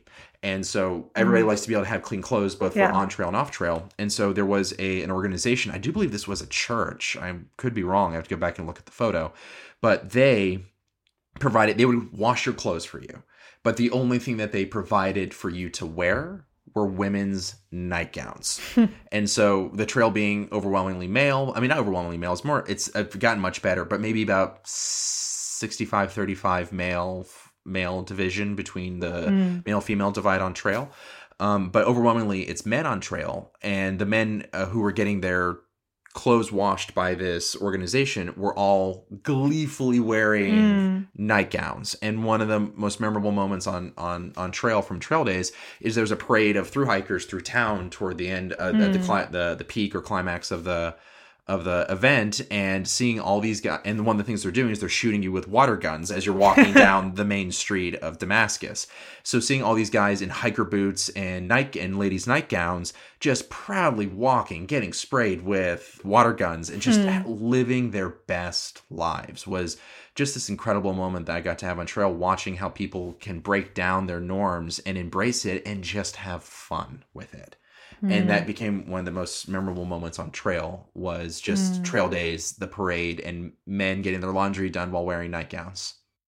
It it's such a as you said gleeful. It's such a joyous description that you're giving and it makes me so happy because you know as someone who's been you know as a trans man someone who's been sort of entering the word world of like masculinity and and manhood you know i've really been recognizing some of the crises that are sort of happening within that world of like men being like you know what does it mean to be a man? Or some men being like i desperately have to hold on to certain things in order to be a man and other men being like well i feel like am i even is it even okay to be a man? Or like should i be more like a woman? Or like you know all or this something stuff. in between right? Or something in between. But like something i've de- definitely recognized is that can be very restrictive. The world of being a man can be very very restrictive of like what you are allowed and not allowed to do. Women also have this but it's in a different way right? Um, it's in a specific way and people may not think about men having restriction in their lives. And so to hear about men being like this is awesome. I'm gonna have like a lot of fun doing this and having that openness and like um aggressive joy. aggressive joy i love that term aggressive joy. Yes. To build on this and to go in a slightly different direction but also relate it to the Yeah. constraints and expectations you've brought up about people the second story which i was actually surprised it happened so late in the journey because as i mentioned when you get towards maine you're toward the end of the trail you're in the end of your through hiking life for this journey yeah um, I was at a hostel in Maine, and we, we we all took a zero because it was raining, kind of miserable. So it, there were a lot of people um, in my trail bubble who were at this hostel as well. Again, overwhelmingly men at this time. Um, but the interesting thing was on trail, as we brought up the ladies' nightgowns in Damascus, you saw more men as we would go through trail like painting mm. their nails. And that was a really fun thing to see that guys would mm. just paint their nails on trail because painting nails is a feminine thing to do. It's a thing women do to look presentable to men and other women mm-hmm. that they are you know either of a certain status or they like their nails this way. It was fascinating to be so late in the trail where you really stop giving a fuck after a while with mm. what you look like because you're just it's you're so beat up from the trail Yeah. that you just continue you know moving forward that i remember being at this hostel with a bunch of guys and on the table in one of the common rooms was a tray of nail colors. Nail polish nail colors. Yeah yeah. No, no, no, Na- nail polish. Nail polish okay thank you. Nail polish on the table and i just sat down and started painting my nails because i hadn't done the entire trail and i wanted to paint my nails but just kept forgetting to do it at, at other hostels because most hostels had nail polish at them, which was quite fun. But I just remember all these guys that I had been hiking with. They all knew I was gay, and they and and I don't know if they associated with me painting my nails with my queerness or not. But they, it was so interesting watching them slowly gather around mm. and be interested in it. And some of them sort of found it rather titillating that I was painting my nails all the different colors I was painting them. And then some of them wanted to do it. Mm. And then the ones who jumped in and who did it, or the ones who said, fuck it, I want to do it, or the ones who shied away. It was so interesting mm. seeing that late in the, in the game that people were still figuring out how to go about painting your nails or that was an okay thing to do even on trail or if it's something they would approve of themselves or something they wanted to do. And i'm glad i did it because others started doing it as well. But it was interesting seeing that breakdown of the men who would or would not paint their nails. Yeah i it's sort of what what what happens on trail stays on trail. Very much so, yes. Um, and of this being this space where you're not connected to your regular everyday life, you are allowed to experiment with things and try things out. I think that's, you know, really beautiful. And I think that there is probably a big difference between the AT and the PCT, so the mm-hmm. Appalachian Trail as opposed to the Pacific Crest Trail. Correct because when you were saying like overwhelmingly male, I was like, I'm not sure if that was true on the Pacific Crest Trail. Yeah, it tends to be more diverse on the PCT for sure. And I think more of a feeling of queerness. Yes, I, I, that might be just again the culture we've we've talked about about West Coast versus East Coast and traditional models, and this is how things are supposed to go versus the West Coast accepting or having a part of its cultural zeitgeist yeah. that you can be other and different, and you're going to meet people if you're not who are. Yeah, and so just having this happen on the Appalachian Trail, it's a it's sort of it's childlike of like oh, oh experimental like that absolutely sort of discovery and awe. There's this yeah. moment of oh I can should I, and then going for yeah. It. And and this is something that I've also felt when talking to a good uh, trans friend of mine, non-binary but going a sort of more masculine direction, and actually, yeah, someone I interviewed, my friend Cloud, and talking about going through this experience of, you know, growing up and at a certain point just, you know, completely getting rid of like all feminine things and, you know, not wanting to do any of that. And, you know, then eventually sort of starting to transition and starting to take hormones and at some point being comfortable with themselves enough that they're like, you know what? I like bright colors. I like glitter and I like painting my nails. And being at that place of confidence where they're like, I like these things and I don't really care how people perceive me. And I don't really care that people might think that this is not masculine, you know, because that that can certainly come into queer spaces too and trans spaces too of oh, like sure. um, with with both like trans women and trans men because like when you're initially going in you're like i need to like prove myself. I need to look a certain way. I need to act a certain way to be accepted in this role. And just seeing the beauty when people start to and relax. Um, and that's what i'm hearing here is this this oh, delight. huge. True delight. And also i go back to the element too that it's an, a slightly subversive too that oh i'm doing something that is meant for other people and not me yeah. Right. And so I think it's good that that's how people start because then they get in their mind that they don't have to conform necessarily to what, mm. and this is one of those key things I learned on trail the expectations we set for other people in our lives, even if we don't realize we're doing it, we all kind of do that. Yeah. What their role is to me, my aunt, my uncle, my brother, my sister, my friend what and what that entails and sometimes how limiting it can be to have all these things that are underpinned by it rather than just letting it be what it is or communicating what your need is to that relationship with you right mm.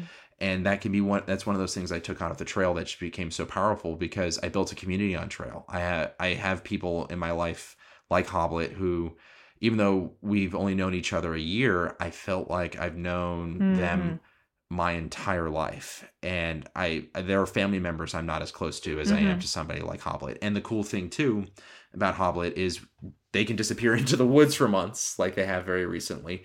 But as soon as we see each other again it's not like, like we've missed a beat. And that's a mm. really really cool thing. And in fact i got to experience that because we did our one year anniversary of completing the trail um la- la- two weeks ago, three weeks ago, two weeks, yeah, three weeks ago, where we finished the trail with the trail family member who didn't finish last year, and we were all right back in it. It was half the trail family members that we all met on trail last year, going and summiting together. And again, we haven't seen seen each other together in over a Mm. year. But it was like a college reunion, a family reunion, seeing your neighbors you grew up with uh, for the first time in Mm. years, but also like we have known each other the entire time, and how cool that was. Mm. There are very few experiences quite like that. Yeah I'll sort of take that you know that topic of community and taking care of each other so we were originally going to do this interview like a month ago Yes. And- oh my gosh, what a month. and we we had to reschedule it because a friend of yours injured his spine Yes. right He fell down some stairs. he fell down some stairs he injured his spine and you the two of you have this lovely relationship where you take care of each other when you have medical needs Yes. um so yeah could you talk about that Absolutely. So, as I mentioned earlier this year, I, I injured myself skiing and I needed to have knee surgery. Mhm. And my friend, very fortunately, um, he's older than me, which is also a cool dynamic, and he's gay. So it's it's interesting having a non-romantic, generational gay gay friendship, where we've been able to build a very intimate, non-romantic relationship with each other, and rely on each other for things as we've gone it through through life, both together and separately. And so, um, because he has had health problems in the past, that he knows how to run the medical system and understands how to engage doctors, Mm. surgeons, the PT process. The so he's been through it all before. So he knew I was one of the first people who knew I, I was injured from from my ski trip to California, and he went, "Well, you're gonna have to have surgery. Let's let's work on you staying here and me helping you and Mm. build this out." Because he just knew to immediately reach out. Because one of the things being a transplant to the West Coast is I don't have any direct family out here. My Mhm. closest family are all back on the East Coast, and Yeah. so everything is five six hour flight away, disrupting their lives to come here if they, if I needed assistance or vice versa. And so that becomes one of those constraints all transplants deal with after after a Yeah. while is when will I jump on a plane to go help somebody and how significant of a problem is it that I'm going to Mhm. go do that because I'm disrupting my life or they are to, to help in a scenario. So I was very grateful that my friend stepped in and was like, "This is what's going to happen. This is how we're going to handle it, and this is how I do. You want someone like me to be there for you to help you through this journey yeah of the pre-surgery, post-surgery recovery, getting you back home, and then starting the physical therapy process." And I jumped right on that, and it Yeah. became just another way that our, our relationship as friends have built further because he just made it so easy and because he's been through before and he knows that as a community of transplants because he's originally from the chicago area that with no friends or family out here so much to lean on we have to lean on each other right Yeah.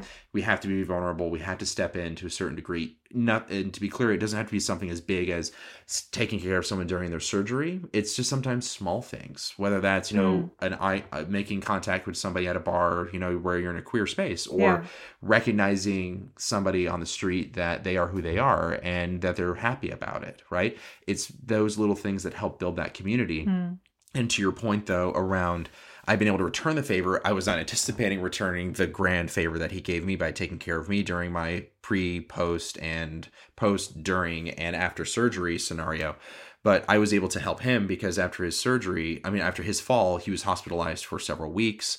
Um, he had his uh, he had to go through rehabilitation therapy, and he also needed someone to take care of his dogs and step literally into his life because he had his own life and his own norms and his own things going on. And so Mm. I was grateful that one, I had the job flexibility, and then two, that I was I just stepped right in to help him Mhm. with the surgery process, being there in the room, feeding him food Mhm. after he got out of surgery, Mhm. taking him to and from appointments, the physical therapy process of being in a rehabilitation center, taking care of his life that was suddenly disrupted Mm. and stepping in and helping him because for me quality over quantity when it comes to friendship engagements and so i i lean into those things you jump in Mm. and build that community because if you don't no one else will after a certain point and that's one of Mm. those things i also learned on trail is that even the small things can build to big things when it comes to mm. building a trusting relationship with somebody. Yeah. And like I said, I don't have a romantic connection to him. And we've joked about this all the time that we could never be married. We could never be any of that. We don't hmm. want that for each other.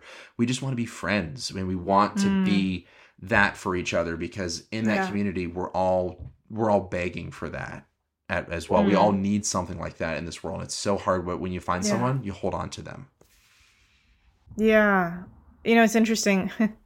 There's this man named Wesley Hill who I disagree with quite strongly, but he is someone who's um I yeah, I believe he he would use this term like uh a gay man who has chosen to be celibate is in like a conservative sort of world and has, has written about that.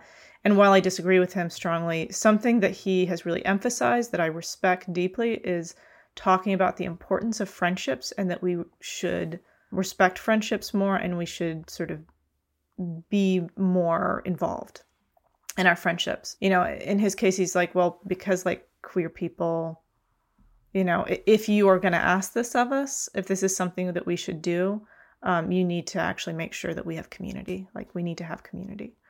And so while I, I may not like the a lot of the ideas around it, I love the creativity and the the importance of community that he talks about.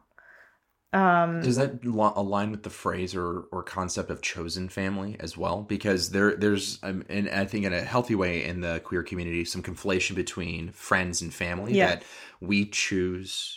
And even though I have a very healthy relationship with my with my biological family, I love my parents.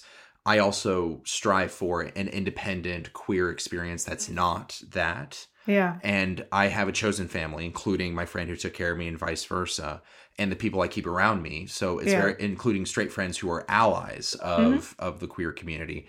And so that chosenness and that chosen family, I think, is one of those quintessential things that I, as a gay man, strive for and Yeah. want as a part of it. Or if people are don't know how to look for it, trying Yeah. to be that model of how this can work. yeah. You know, I don't think that this person would use that term. Sure. Um, I haven't. He actually wrote a book specifically, I think, about this, and I haven't read it. But you know, he he's he's speaking to a more conservative community, and so I, I kind of doubt that he would use the term chosen family because I think that's much more in the more progressive, in the more sort of queer space. Sure. Um, at least that's the way I feel about it. Mhm. But yeah, just talking about not not just for queer people, but for single people also who are also there's not much of a place for single people in a lot of churches. It's very focused on family. hmm Um, and building the family they want you to build, Yes. right? Not in a way that deviates in any way from what they think the framework ought to be. right, which is actually like a pretty recent structure and Yeah. Yeah, A lot yeah. of people don't realize that about the history of the church and those choices. yeah. Yeah, that's a whole whole other thing that would be interesting. Yes. but you know when i heard about you with this friend i i just loved the idea of it um last thanksgiving i i I- spent it with a friend of mine who they and their partner are not going to have kids um sort of unable to have kids and you know they have like people who've lived with them who might not live with them anymore but like they've created this community and they were talking about the importance of you know when we grow older, we need to create a community because we're not going to have children to take care of us. And also, just in the queer community in general, there is this whole problem of not having people to take care of you, um, either in the present day or as you age, because, you know, either because you're not having children and so you won't have younger people there that that's sort of automatically thought of Expected, right? Expected. The expectations. Because I Yeah. I'm sure you experienced this in your own your own family structure that there is this assumption or expectation, and you see this with Eastern cultures too, that the younger people, especially Yeah. women or feminine presenting people, take the responsibility to take care of the older generation that Mm-hmm. that preceded them. And I'll tell you now that that is not a promise, and that it never works out like what people think it's going to. Yes. Because in my own family too, my grandmother on my on my mother's side had four kids. And one, my mother stepped up to the plate to take care of her as she has Mm. uh, uh, come down with dementia. And even then, it didn't work out like everybody thought it was going to. Yeah. And that is a whole nother very large topic about that expectation and succession and how we take care of each other. Yeah. So, so that's a very interesting topic you're bringing up there. Yeah, because this is actually a problem in straight communities as well. Huge. Oh. yes. It's it's a pretty obvious problem in queer communities, but but yeah, hearing hearing them talk about this because they're they're also queer and um and so I love when I do hear about people creating these sorts of communities and it's interesting because I thought this was something that was like set up before right. you were injured um Yeah. that this was a thing but it just sort of happened organically. It did happen organically. I mean, to be clear, with my friend, I have a very close relationship already. Yeah. He stepped up to the plate and went, okay, this is how I'd like to help you with Yeah. it if you're looking for help. And I jumped right on it. And it Yeah. was, so it's become a very healthy reciprocal relationship that way between the two of us. And it took our, our friendship in a different direction too, Yeah. right? Because suddenly now we can rely on each other for literal medical decisions or Mhm. being in the room for each other as we're being put under for surgery, right? Yeah. and that takes on a whole nother dimension, right? and this is your advanced directive person, you know. Pretty much, yeah, Yeah. fro- From a legalistic standpoint, and also connecting him with family members so that way they knew I was going to be okay, right? Because uh, not that my family couldn't come out, it's just they didn't need to because I have this community in Hmm. place here. And it's one of those things I didn't realize I was building towards, but when I could lean on it, I can. And that's Yeah. been a very powerful thing that I've learned this year that I learned last year on the trail community wise, right? It's just, it's been this building effect. And that became so powerful for me to recognize about one of the lessons I learned from trail is that you can lean on people, but you have to build. Yeah. Yeah. Hmm. I I was curious. How does this work? I, I don't know when you um, started dating the person you're currently dating. Mhm. How does that work with that person? Like, uh, yeah, Well, it's still relatively new with the the guy I'm dating, Yeah. dating now. However, he, his story is very interesting because he's an immigrant from an, from East Asia, okay, and he's had to build his own community here too. Mm. And that's been one of those. He, funny enough, six months before I injured myself, he also injured his knee with an ACL tear. Hmm. So the parallel experience of how he navigated that with his friends and chosen family aligned very closely with my own experience as well. So that became a building theme between the two of us is that we just sort of automatically do this for Yeah. different reasons, right? Him being an, an immigrant from another another part of the world where he has no ties, but he decided he wanted to live here because he likes it here. Yeah. And that became a building theme between him and I as we've just kind of been able to do that and introduce each other to each other's friends and we go, "Oh, we see mirroring effects here with how we build relationships with people." And that's been Yeah. a really cool game changer for for what my relationship is now versus who I was dating previously when I was on trail. yeah, yeah. It's really interesting. I know when one of my friends got top surgery, I flew out to help out. Um, they, you know, they they have a spouse, but their spouse was working, Mhm. and I, you know, I'm not working right now, and so I w- was able to do that, and I really enjoyed being able to step in in that way for my my friend, my queer friend. Um, because yeah, it's just this awkward time of there's just things that you can't do or you should not be doing, and you're Mhm. kind of out of it, and um, I didn't end up doing all that much, but it could have gone like it really sort of depends on how you respond to drugs, how do you respond to the surgery. Um, you know, I, I was prepared for if things became a little more dire. Absolutely. Although the important thing what you're doing though is that you're supporting by being present, right? Yes. And that's one of those things that I also will share that I struggle with, right? Because I do take for granted when I do meet with people, I have incredibly intense quality time. In fact, our relationship is a good model Yes. of this. Yes. We may not see each other very often, but when we do, it is enthusiastically intense and Yeah. we talk about lots of things and sort of charges us for a period of time. And but when we see each other again, it's sort of like we pick up the pieces Yeah. and keep going from from our, our last engagement. And I I guess I build that with a lot of people, but you also I mean I wouldn't call I mean this nicely, I wouldn't call you tomorrow and be like, Hey, I'm having surgery, would you help me out? Right? I would want to build with you a little bit more Yeah. before I would lean on you like that. So you sort of grade people in different orbits for how you can Yeah. do that, and you have to pick and choose a little bit, and you have to place gambles uh, to a certain degree, right? Can I do this with this person? And I'm glad you at least Yeah. stepped up to the plate to go. I want to be here for you, even if I don't end up being all that uh, helpful in a medical directive or assistance Yeah. standpoint, my presence Yeah. as a part of your community and here to support you in your choices. And let me tell you, somebody who's received that a handful of times, it makes all the difference. Even, Yeah. even if you don't realize you just being there and wanting to be there and putting the journey in place makes all the difference as a friend.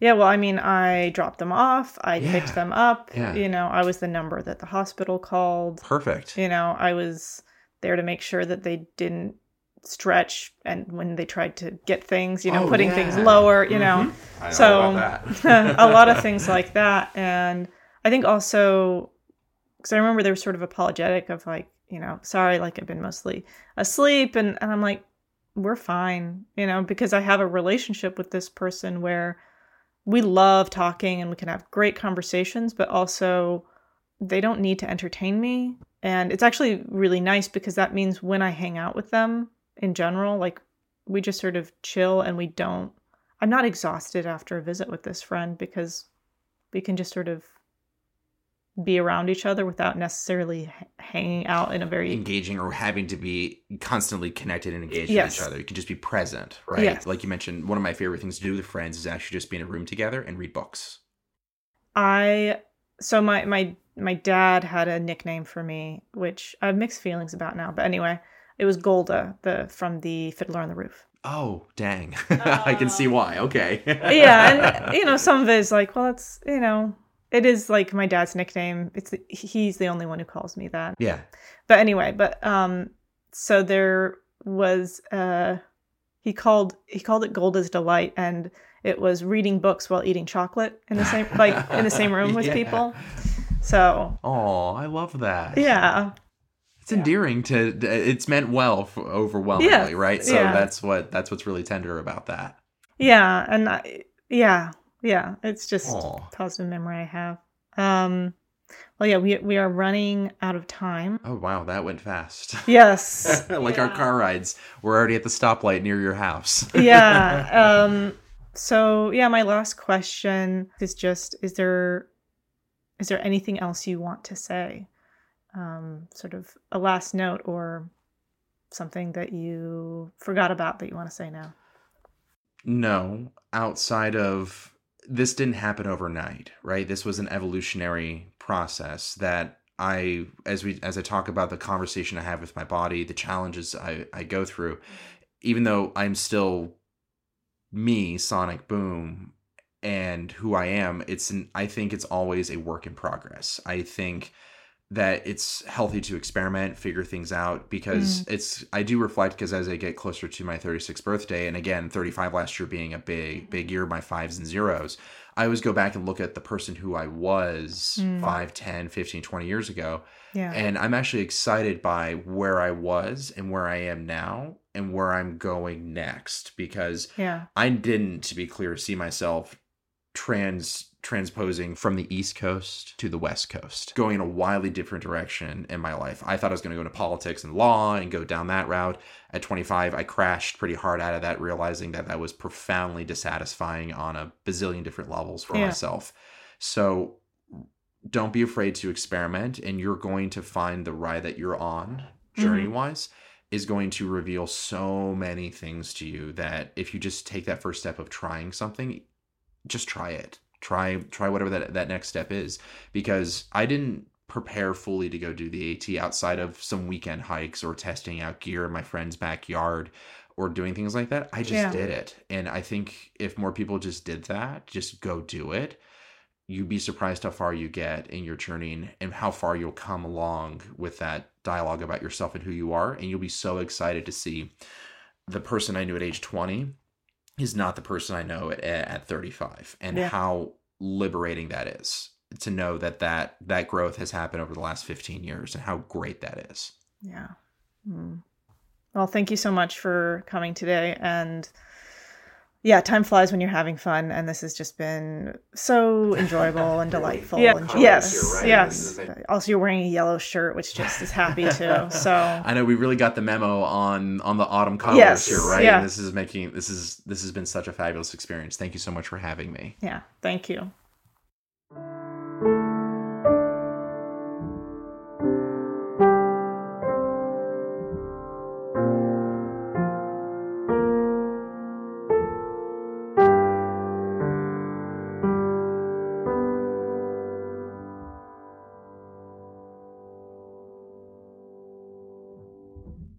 I love that. I love that. I, you probably can't see it, but right up there, there is a um, plant in, in a pot that is a hedgehog. really? yes. Yes. Look at it. Oh my goodness, that is fabulous. It's uh it's on the top of my my bookshelf, and it's funny because the episode I just released, uh, as of the time of this recording, my friend has a hedgehog, um, and he joins us with hissing a couple of times, and I just posted a picture of that hedgehog on my Instagram page. Yeah. Um, so, and I I love hedgehogs. Um, they're called uh, yozhik in Russian oh, cool. and it's like a big thing like i i identify with like hedgehogs and like I, so anyway i just love i love that